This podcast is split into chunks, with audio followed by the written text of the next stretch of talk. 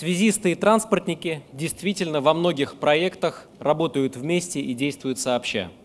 К сожалению, часто дискуссия между транспортным и связным цехом с учетом масштабов территории нашей страны касается вопроса обеспечения связью наших автодорог. Разрешите поделиться некой актуальной статистикой. Только по федеральным дорогам с литерой М у нас более 400 километров не обеспечено устойчивой сотовой связью. Литеры А и Р еще 1400 километров. Если взять региональные и межмуниципальные дороги, то это 120 тысяч километров, где мы не можем гарантировать наличие устойчивого сигнала сети, а сама тематика форума – цифровая экономика, беспилотный транспорт, многие другие новинки и настоящие инновации справедливо требуют наличия такой современной услуги. Есть определенные экспертные оценки. Проблема э, обеспечения дорог связью связана зачастую не с тем, что операторы не хотят там размещать свое оборудование.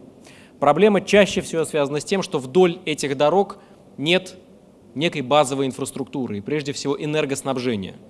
И основные затраты, связанные с организацией связью, как раз связаны с созданием тех условий по энергетике.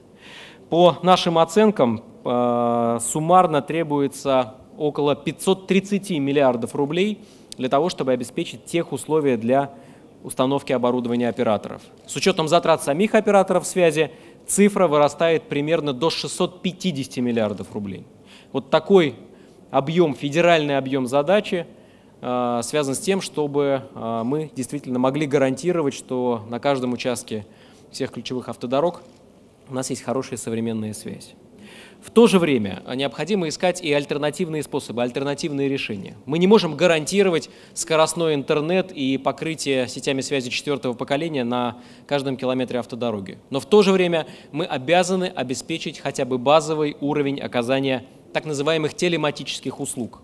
Особенно это важно для интернета вещей, и для широкого спектра услуг, связанного с внедрением таких современных э, технологий в, э, в транспорт, логистику, э, деятельность таможенных органов, особенно в контексте евразийской интеграции и так далее, и так далее.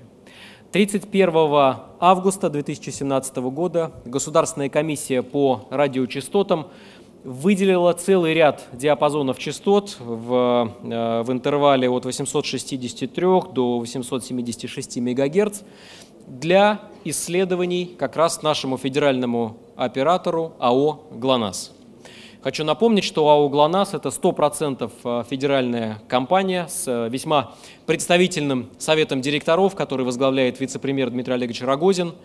А, компания, которая даже на стенде, э, если вы его посетите в рамках э, данной выставки, увидите, что компания, по сути, собирает вокруг себя целую экосистему. Экосистему в широком смысле слова, которая э, станет платформой для оказания целого ряда современных интеллектуальных цифровых сервисов. Сегодня таких сервисов может быть немного, их можно пересчитать по, на пальцах одной руки, но в перспективе их могут быть десятки. Мы считаем, что э, если э, в результате тестирования вот этих частот э, для создания сетей по технологии LP1 мы сможем получить такое рода платформенное решение, то оно может стать своего рода прорывом для дальнейшего телематического развития и оказания этих услуг на э, территории Российской Федерации. С учетом того, что Министерством транспорта, в целом правительством, субъектами Российской Федерации, да и частными инвесторами э, ведется целый ряд важных проектов в этой сфере, убежден, что данные частоты и данная телематическая платформа будут востребованы в народном хозяйстве нашей страны.